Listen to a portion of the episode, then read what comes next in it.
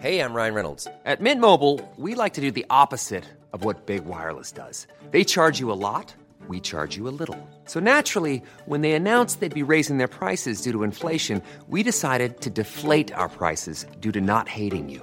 That's right. We're cutting the price of Mint Unlimited from $30 a month to just $15 a month. Give it a try at mintmobile.com slash switch. $45 upfront for three months plus taxes and fees. Promo rate for new customers for limited time. Unlimited more than 40 gigabytes per month. Slows. Full terms at mintmobile.com. Does money always buy you safety and security? No.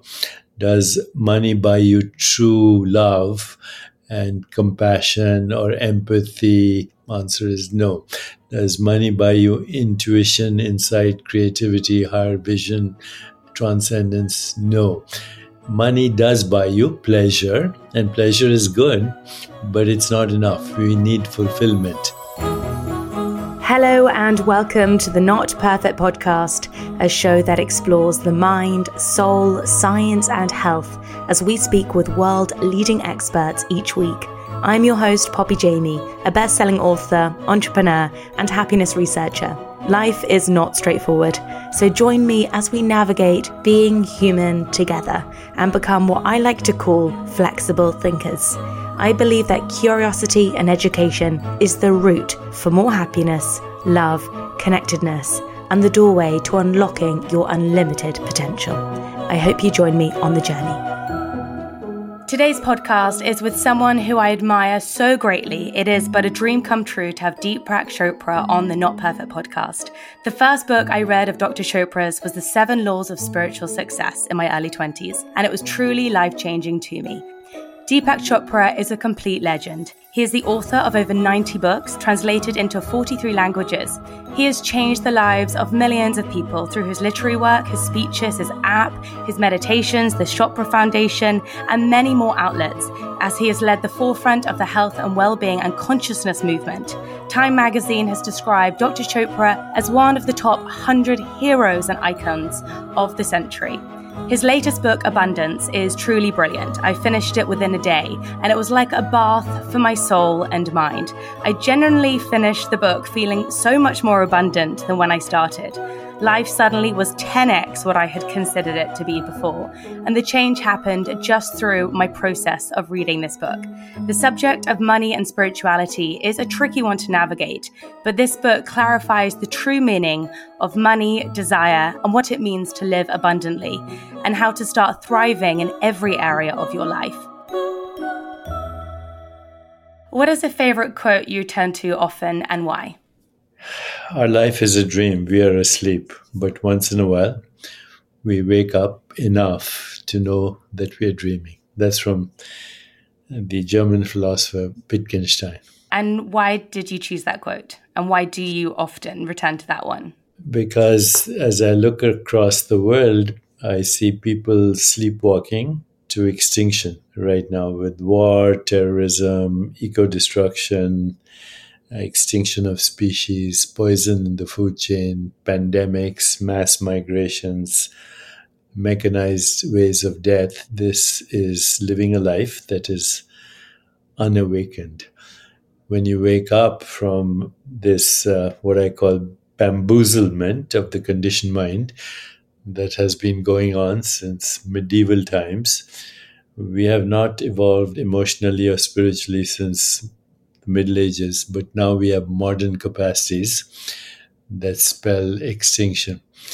Biologists and anthropologists and uh, other people who understand the workings of nature, they say if insects disappeared from our planet, uh, all life would cease in five years. On the other hand, if humans disappeared, all life would flourish in five years. We would return to the Garden of Eden and the state of grace.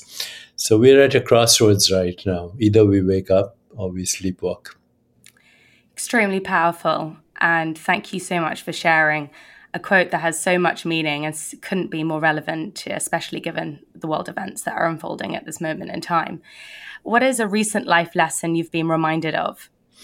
Well, during the pandemic, it was very clear that there were certain people who found even the pandemic uh, uh, to be an opportunity technologies like the one we're using right now, Zoom, RNA, discoveries of RNA vaccines.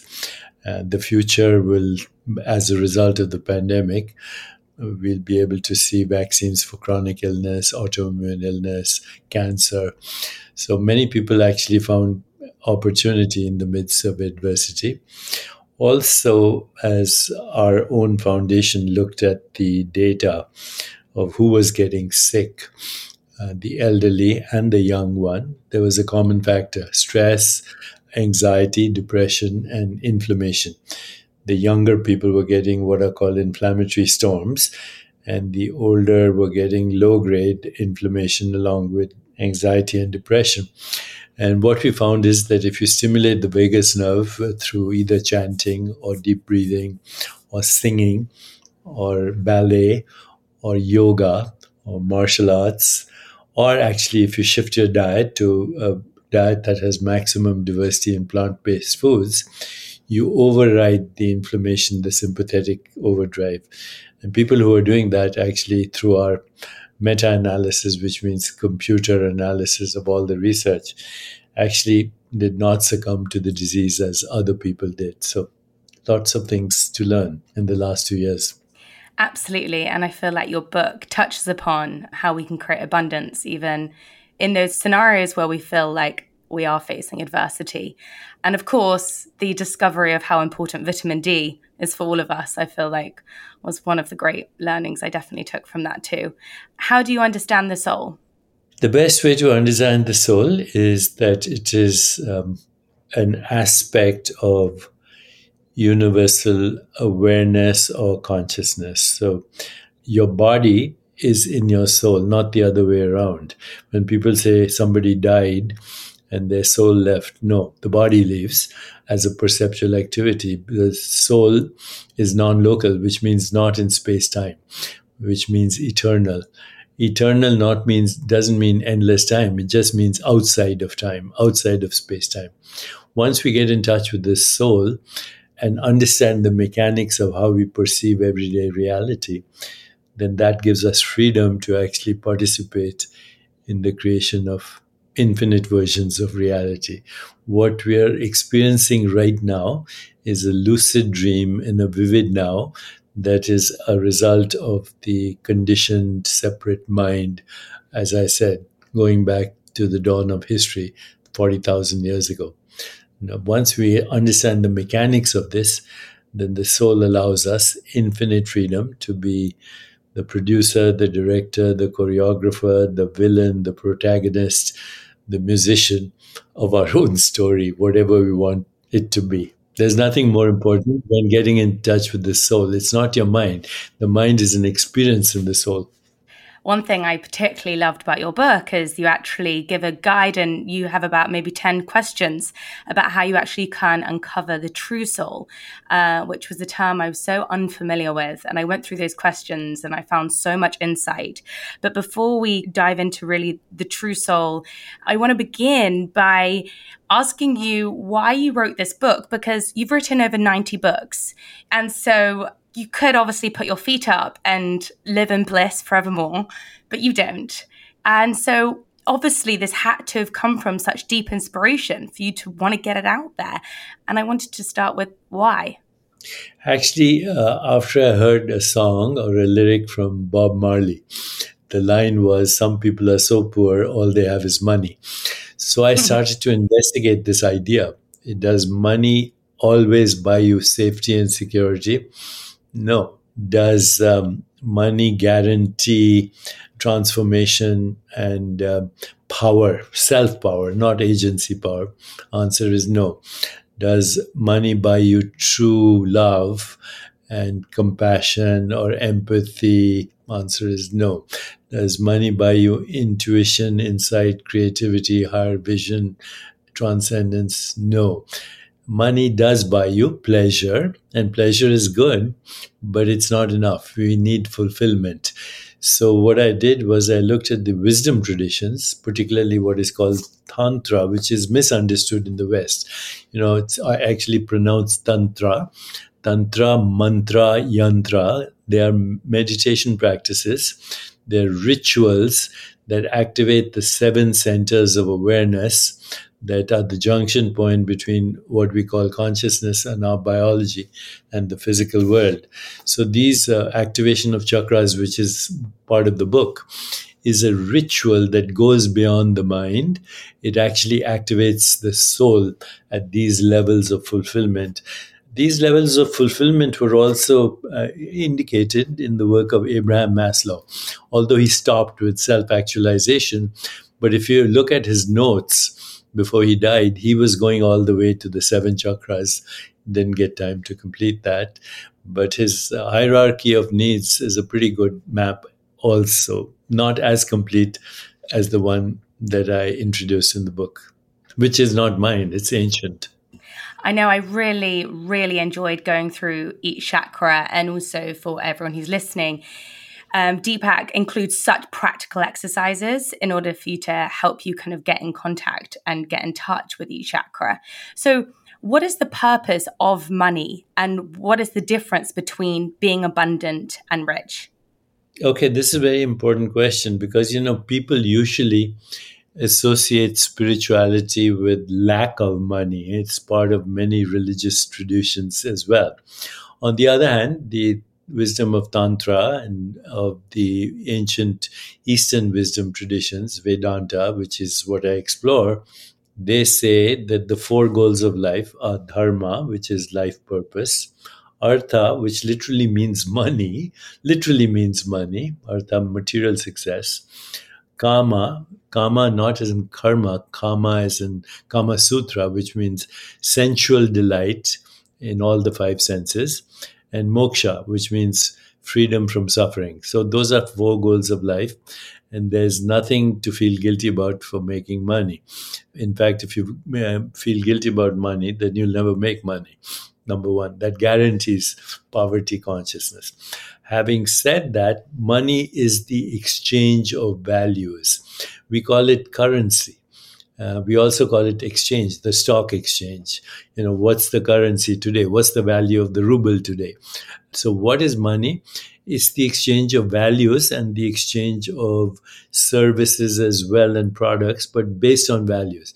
Long time ago, before we invented money, it was simpler. You know, you just bartered. I'll give you a haircut and you give me a few eggs uh, or something like that. I'll fix your shoes and uh, you know you can give me your spring chicken today or something like that. But that of course became inconvenient. So then we created uh, shells and copper and coins and ultimately paper money and now digital money. But still the same. It's the exchange of values. The reason i introduced the soul profile in page 10 of the book is that once you know your values then you connect with people of similar values and that's how you exchange values through currency. You can make a lot of money. It doesn't matter what your values are. If somebody's values are alcohol cigarettes pornography they can go to las vegas and exchange their values with those people and they'll still make money. I wrote the book. So you can make money by exchanging your spiritual values your soul values I think it's so, and you repeat this throughout the book this idea of change can only happen with awareness. So I thought it was just so clever to include all these questions to actually provide the reader some awareness of what they truly believe is money. Yes, you know, the, awareness, soul, profile, values go together. It's not your bio, which you can find in LinkedIn or something like that. Bio is what other people think of you your credentials where you went to school how much money you made in the last job uh, your references. So it's all about self image it's not about your true self. Now self image is important but and right now you know the world has kind of sacrificed their self for their selfies. Uh, and uh, so we think we are our selfies. We don't know who the deeper self is and that was the intention in this book. You can only change that what you're aware of. But first, you should not know what awareness is. And awareness is, as we mentioned earlier, the soul. One of the questions you ask readers is what are their three heroines and heroes as part of one of the guides to tapping into the true self. And so I was writing out mine, but I wanted to ask you who were your three heroes and heroines? Well, I have many. So, you know, I mean, from the great spiritual traditions, Jesus Christ, Buddha, Rumi, the great Sufi poet, and in recent times, Mother Teresa, Nelson Mandela, Martin Luther King Jr., uh, Mahatma Gandhi.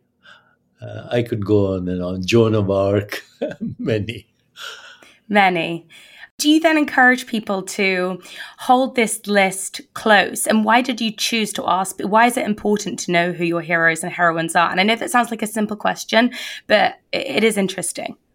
Yeah, so the heroes and heroines are actually encapsulated mythical uh, stories of greatness. And so, if you can um, look at these heroes and heroines uh, in history, mythology, or religion as your mentors, then you learn from their life, but you also can embody them. You can have them incarnate through you, which is part of the rituals of Tantra. Not only learn from your heroes, you embody their consciousness. So you become who they were. And you move on to talk about Dharma, which I actually think probably a lot of people will not be familiar with. So, would you mind sharing what is Dharma? And again, why do you think there are so many challenges in our modern day world in tapping in or understanding what our personal Dharma is and identifying this true self? So, you know, Joseph Campbell in his books uh, used the phrase follow your bliss how do you follow your bliss? You follow your bliss by finding what your life purpose is. And if you're basically using your life purpose to serve other people, then it's not work anymore. You lose track of time. So when you're following your bliss, you're following your dharma, there is no time. Your vocation and your vacation are the same thing, as the American author uh, uh, Mark Twain said, My vocation and my vacation are the same thing. There's no time involved. So, on a superficial level, you could ask yourself uh, if I had all the money in the world and if I had all the time in the world, how would I express my unique skills and talents and who would benefit? That's your dharma. But ultimately, dharma is much bigger than that. It's not only your life purpose, but how you fit in with the elements and forces of the universe. And ultimately, the dharma for all of us is to surrender to the divine mystery that is within us. The mystery can't be solved. You know, if I ask you, why is there existence? There's no answer. Why, amongst 2 trillion galaxies, 700 sextillion stars, and uncountable planets, this little speck of dust in the junkyard of infinity that we call planet Earth, we have a species that actually knows how to connect with the infinite mystery even without solving it. That is ultimate dharma to surrender to the mystery. Once you surrender to the mystery, life flows. There's, you know, you are supported by what in the book I chose to call generosity of spirit. It's infinite the generosity of spirit is infinite. There's no limitation to it, no, no lack of abundance. I found it so deeply refreshing how you talk about desire, because again, desire and money can feel so ugly. You know, there are religious doctrines out there that almost kind of create some guilt around this idea of desiring. And it was actually quite liberating uh, the way that you address desire and it being linked to karma. And I'd love for us to kind of discuss this. Desire is pure consciousness seeking manifestation. So we call awareness, consciousness our soul. But if the soul didn't manifest as mind, body, and the experience of the universe, then what's the point? So it is the nature of consciousness to be conscious. And it begins with desire. So there's a phrase in the Upanishads you are what your deepest desire is. As is your desire, so is your intention. As is your intention, so is your will.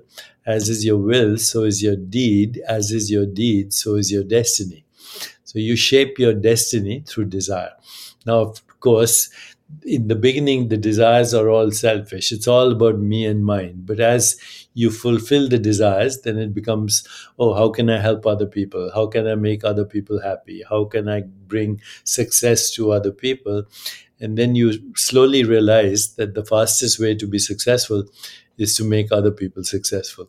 And the fastest way to be happy is to make other people happy just just i just love it. There was one like particular nuance point that you said you know the universe wants to give you everything you want but you don't get the things that are not in your karma for example. Because again this word of manifestation i do feel has been like heavily diluted by like the wellness industry in many ways.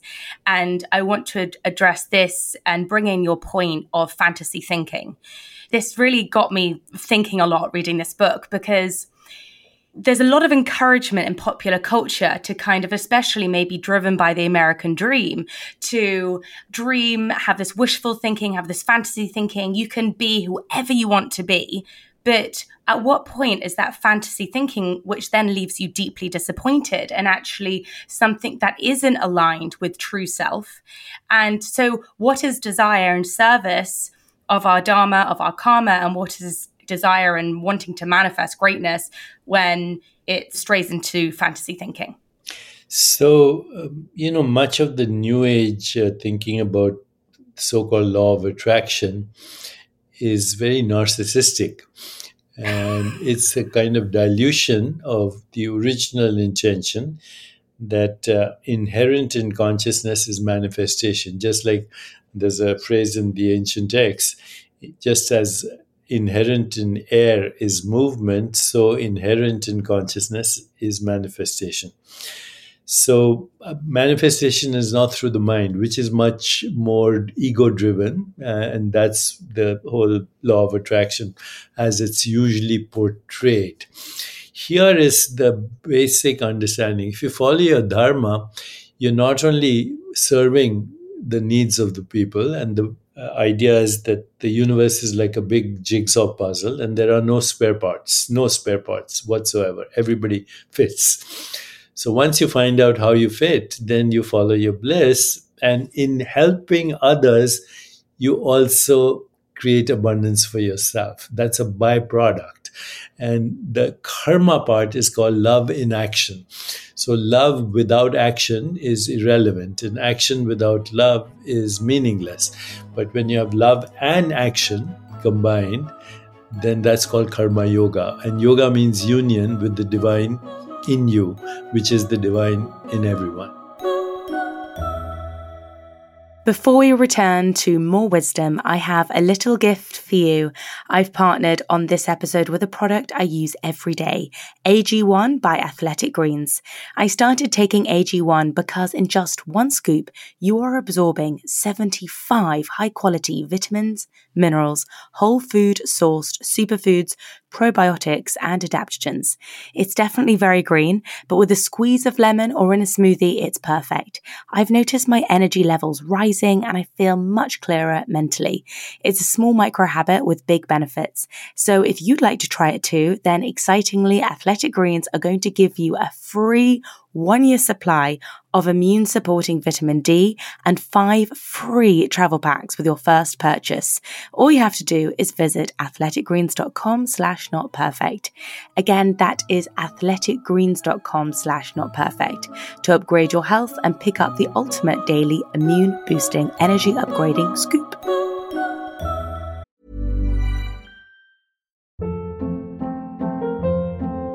Hold up. What was that? Boring. No flavor. That was as bad as those leftovers you ate all week. Keke Palmer here, and it's time to say hello to something fresh and guilt-free. Hello Fresh. Jazz up dinner with pecan-crusted chicken or garlic butter shrimp scampi. Now that's music to my mouth. Hello Fresh. Let's get this dinner party started. Discover all the delicious possibilities at hellofresh.com. Hey, it's Ryan Reynolds, and I'm here with Keith, co star of my upcoming film, If, only in theaters, May 17th. Do you want to tell people the big news? All right, I'll do it. Sign up now and you'll get unlimited for $15 a month in six months of Paramount Plus Essential Plan on us. Mintmobile.com slash switch. Upfront payment of $45 equivalent to $15 per month. Unlimited over 40 gigabytes per month. Face lower speeds. Videos at 480p. Active Mint customers by 531.24 get six months of Paramount Plus Essential Plan. Auto renews after six months. Offer ends May 31st, 2024. Separate Paramount Plus registration required. Terms and conditions apply if rated PG.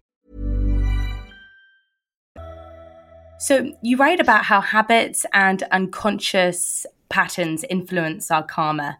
And I find research around habits absolutely deeply fascinating. And you shared a great fact that 2% of dieters are successful after two years, which I definitely sadly fall into the um, 98%. How do we break our habits? And how do we become more aware of the unconscious patterns driving our life? You know, habit, conditioning, and karma are the same thing. It's the recycling of old experience. And not only the recycling of old experience, it's the recycling of what used to be pleasure, which now has become painful. That's how you define addiction. It's used to be pleasure, but now it's painful, but you're still recycling it out of habit because you're unconscious about it. One of the ways to actually uh, overcome that is to make a habit, another habit, which is before you react to any situation, circumstance, or event, you just press the pause button and observe your reaction to react. That's it. Observe your reaction to react. Uh, in the great Indian philosopher J. Krishnamurti said, the highest human intelligence is to observe yourself without judgment. So if you can observe your patterns without judgment, you break the circuit. That's one thing. I also frequently use this formula, which I call STOP formula. S stands for stop. T stands for take three deep breaths and smile from your head to your toes. O stands for observe the sensations in your body and P stands for proceed with compassion and awareness. So these are little tricks, but the ultimate way to go over habit is actually go to deeper awareness through meditation and mindfulness practices and also through observing the choices before you make your choices observing experience before you react to the experience just a small you know fraction of a second to break the circuit. But ultimately you live in a state which is pure awareness all the time which is pure creativity all the time. So the opposite of habit or karma is creativity. It's not good karma or bad karma. Those are judgments you know. Karma is just an echo from the past. You did something and then you made a choice and that choice has repercussions every choice creates the future. So you might as well create the future consciously. And these are the ways you do it. So, what are your thoughts of this idea that we have this set destiny? Do you think that actually we have more free will um, within that? So, the answer from the wisdom traditions is both. If you're unconscious, then you have a karmic destiny. It's called kismat. But if you are aware, then you have infinite freedom. So in between, there's a range. So one age range extreme is addiction. A little better than addiction is preference. A little better than that is intention. A little better than that is subtle intention. And the ultimate is choiceless awareness, where the right response comes to you for every situation as it occurs. That's infinite freedom. So you have both. It's a it's a spectrum, depending on how awake you are.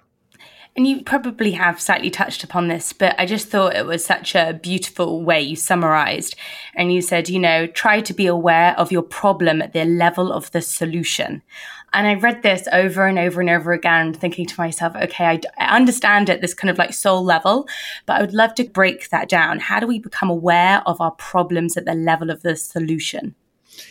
So the, the solution is not at the level of the problem. It's a little bit higher than the level of the problem. Because if it was exactly the same level, then it would recycle the problem.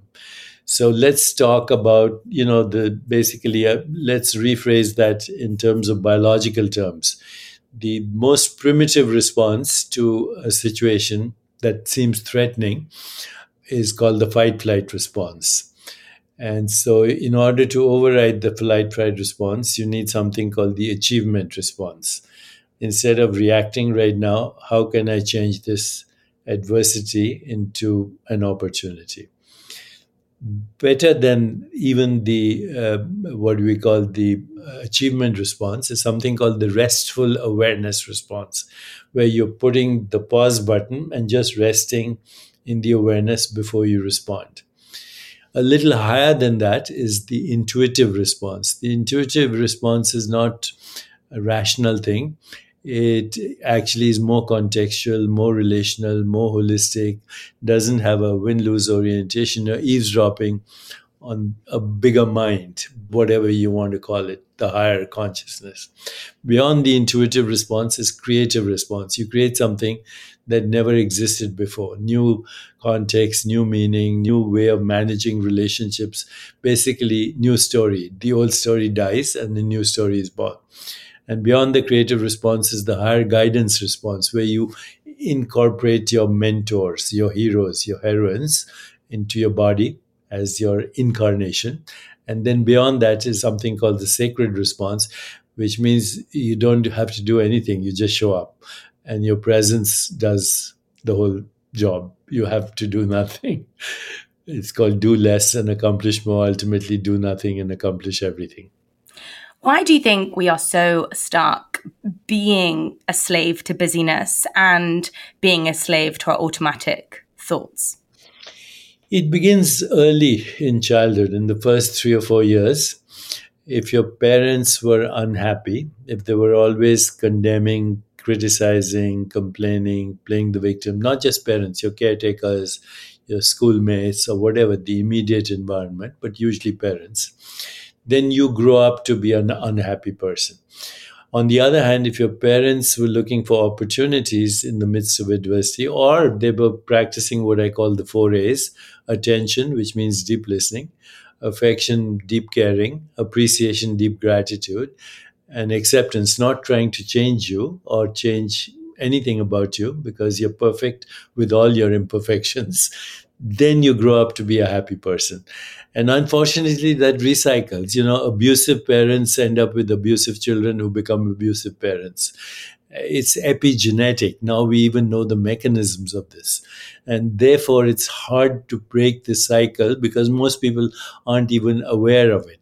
But once you become aware of it, you can break the cycle through everything that we talk about in the book.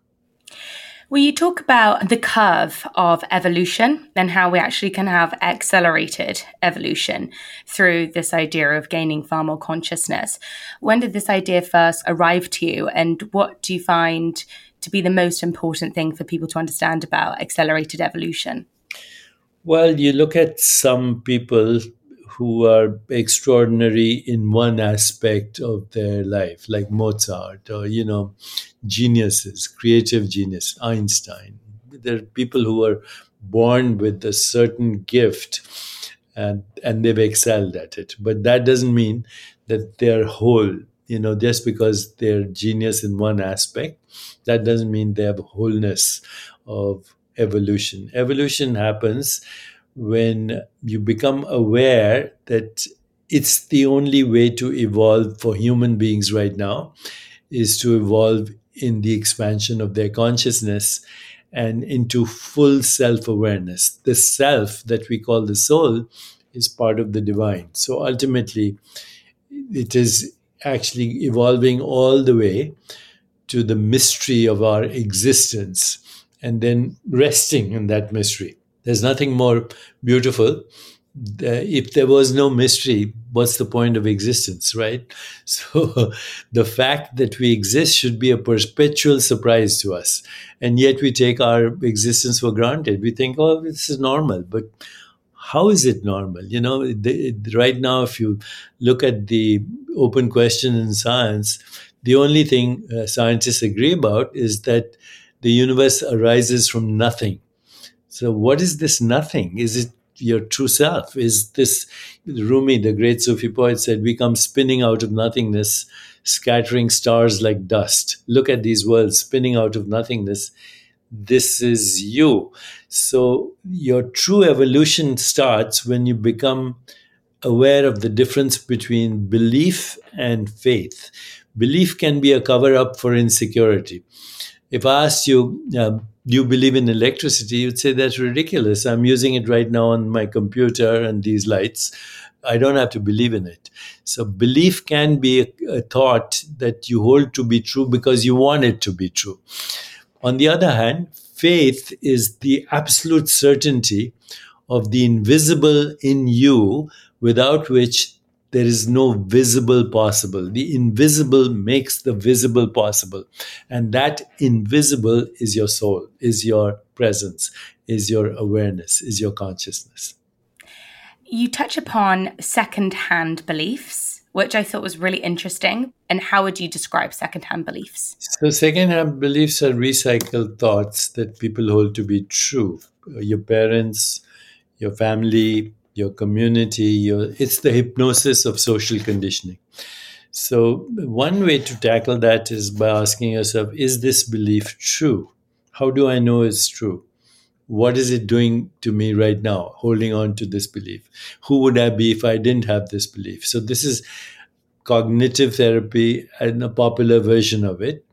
And then there's something called awareness based cognitive therapy that actually you are aware that every thought you have normally is recycled social constructs. That's not original. Very rarely do people have creative thoughts, and that's called freedom from karma. So, the more aware you become, the more you question your beliefs, and the more you practice mindful awareness, they slowly get dismantled. One thing I did find really interesting to your point about cognitive behavioral therapy is that actually the success of cognitive behavioral therapy is actually quite low. And one thing you talk about is being connected to the consciousness of bliss is more beneficial, arguably, than exploring, in your words, the dark forests of our consciousness. I guess, first of all, just to clarify, what does it mean to be in bliss consciousness? And second of all, like, why is it more effective than exploring our shadows? You know, this is not a new idea. In Christian traditions, they say, seek the kingdom of heaven first, and everything else comes to you. So, the kingdom of heaven, of course, is not some castle in the sky, it's a state of consciousness. And so, too, the Eastern wisdom traditions say the same thing seek the highest first, and everything else will come to you. So, what is the highest? The highest is our fundamental state of joy, not happiness. Happiness is always for a reason, and happiness and sadness go together. One day you're happy, one day you're sad. It's a mental activity. Joy is independent of both happiness and unhappiness you have to look at a baby to see what joy is. Uh, you know, bef- unless it's wet or unless it's hungry, when it says ah, and the mother hopefully responds with attention and affection, the baby is full of joy and has no reason. It's full, full of curiosity, full of wonder. The other day I was in Miami and I was actually taking the train to baggage claim. Everybody was stressed. People were wearing masks. They were screaming at each other there was a mother with a pram, and she also looked harassed. She was on the phone. And this little baby was trying to catch my eyes. And finally, we locked our eyes into each other, and he gave the most glorious smile that would have changed the world. That is fundamental bliss. We were born with it. There's an Indian sage who said every child that is born is proof that God has not yet given up on human beings. So we just need to go back to that state of innocence. And that state of innocence is really the state of grace. It's state of, of um, being connected to generosity of spirit and wonder and surrender to the unknown. It's not the unknown we should fear child doesn't, mm. a baby doesn't fear the unknown. It is the known we should fear because the known is the prison of past karma.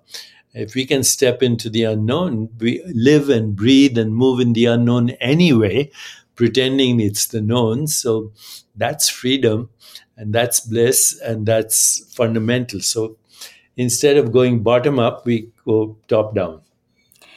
Why do you think we're so addicted to needing this illusion of certainty? Again, hypnosis of social conditioning. There's nothing uh, certain, not even the weather. I mean, if I asked you, can you predict what you'll be thinking about tomorrow, Tuesday, or Wednesday at 12 noon? The answer is no.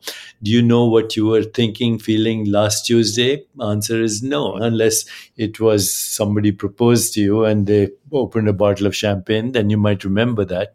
But do you remember what happened on your eighth birthday? The answer is no.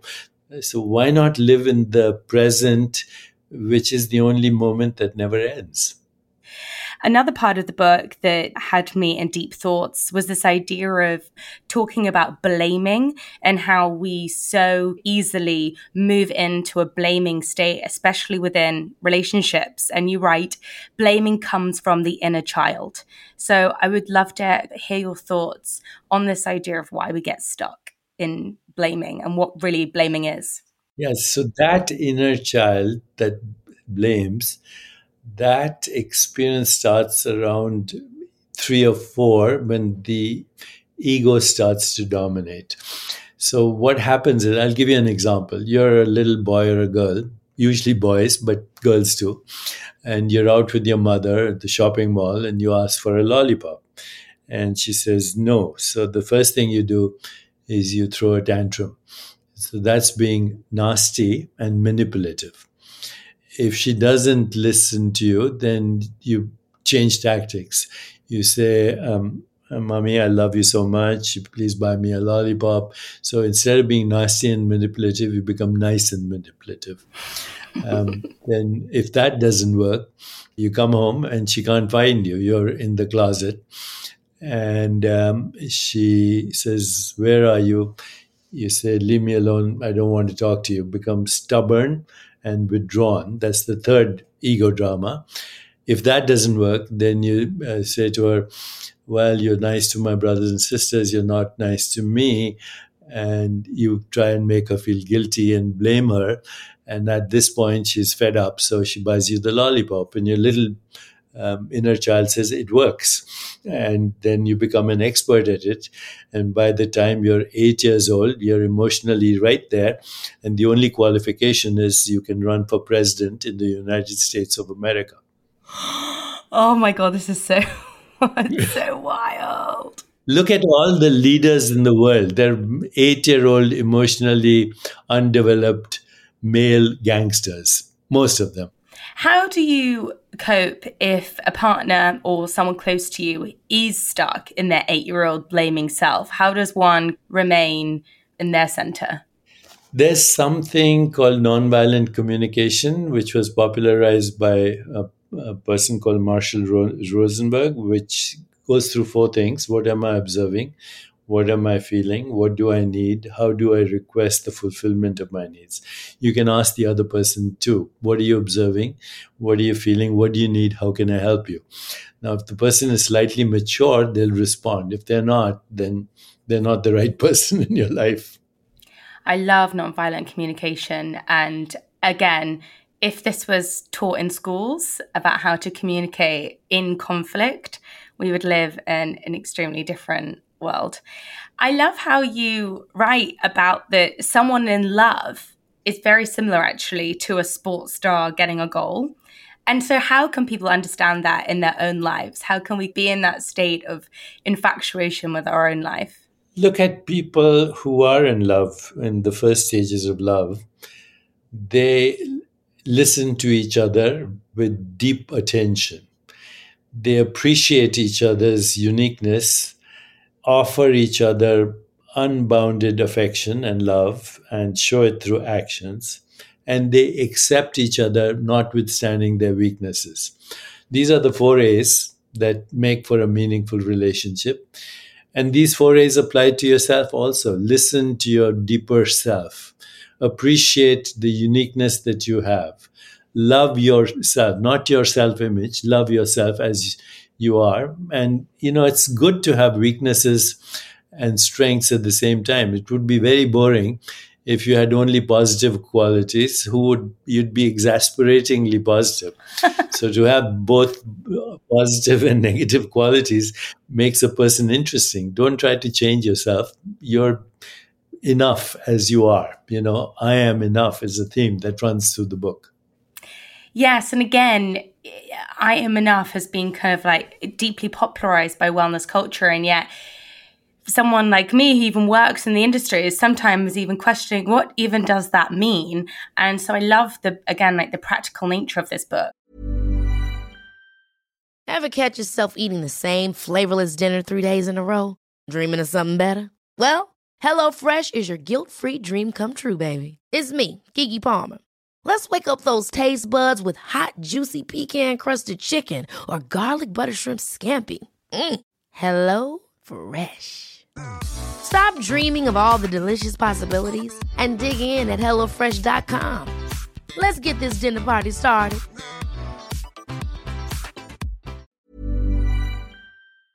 Where you really kind of get to the like the seed of how do we have that I am enough consciousness. And I guess at this moment in time, people are so distressed. They watch the news and they're in a state of fight or flight the entire time. What are your thoughts about, aside from just, you know, switching off the news? What is your advice for coping with this deeply connected modern world that we're living in, which feels so unnatural, and yet we have to now evolve? Yes. So, you know, if you don't watch the news, you're uninformed. And if you watch the news, you're misinformed. so we are in a right. very, very unfortunate position right now.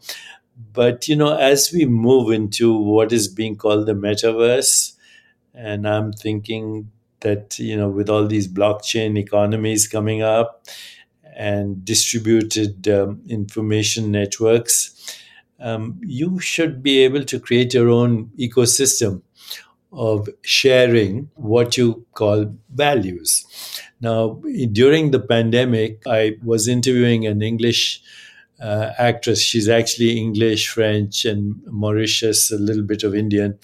Her sister was a recording artist and she died from suicide. So, you know, the person I was interviewing, Gabriella Wright, she was on a mission to help prevent this big tragedy. Right now, suicide is the second most common cause of death among teens. Every 40 seconds, somebody in the world is dying from suicide. And we are unaware of this great pandemic, and our humanity is incomplete. So, we actually created a website called neveralone.love, where teens, especially, speak to uh, emotional AI. Her name is Peewee. It was the name of the recording artist who died, Gabriella's sister people are more comfortable talking to a machine than they're talking to a human being. Just tells you about our humanity especially teens because they don't feel judged. So far Peewee has intervened in over 6000 suicide ideations. She's talking to 16 million people. So i think that'll be the future. Uh, we can't depend on special interest groups because news, the more melodramatic it is, the more it sells. So it's not news anymore, it's opinion and it's driven by money. Yeah. You follow where the money goes. Lastly, what would be your advice to every 16 year old who's starting to make their way in the world, starting to think independently? If there was one message, what would it be? Don't rush to conform. If you rush to conform, you'll be like everybody else. Be original, trust yourself, and know your values, and go stand up to your truth no matter who ridicules you and you will ultimately be successful because success depends on those who are willing to question the status quo. And there's no better time to do that when you're 16 anyway. Thank you so much dr chopra. This was brilliant. And thank you for writing such an excellent book. I will put links to the show notes and of course all of your socials. But thank you so much Thank you, Poppy. It was a pleasure to be with you. Thank you for listening. It would be a huge support if you wouldn't mind rating, subscribing, and sharing this podcast. I also would love to hear from you, so please find me at Poppy Jamie on Instagram, DM me, and I would love to hear your thoughts on any of the topics that we discuss. Download Happy Not Perfect, my app that's designed to boost your mood and help you sleep and give you mindfulness in less than five minutes. It's packed full of science backed tools and rituals to give your mind the care it needs. Sending lots of love and energy. See you next time.